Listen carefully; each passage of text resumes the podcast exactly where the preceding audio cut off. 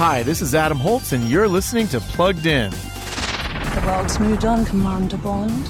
You were double O. Two years. In the new movie No Time to Die, now in theaters, Daniel Craig takes his final bow as James Bond. He's turning over a new leaf as a married man, leaving espionage behind. Yeah, right. An explosion separates him from his wife.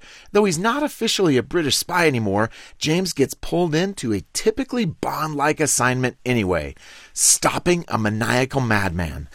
No Time to Die features women in revealing outfits, though Bond has left his womanizing behind. Explosions, gunfights, and beatdowns soon commence, albeit not graphically. So we're giving No Time to Die a 2.5 out of 5 for family friendliness. Read the full review at pluggedin.com slash radio. I'm Holz, Adam Holz, for Focus on the Family's Plugged In Movie Review.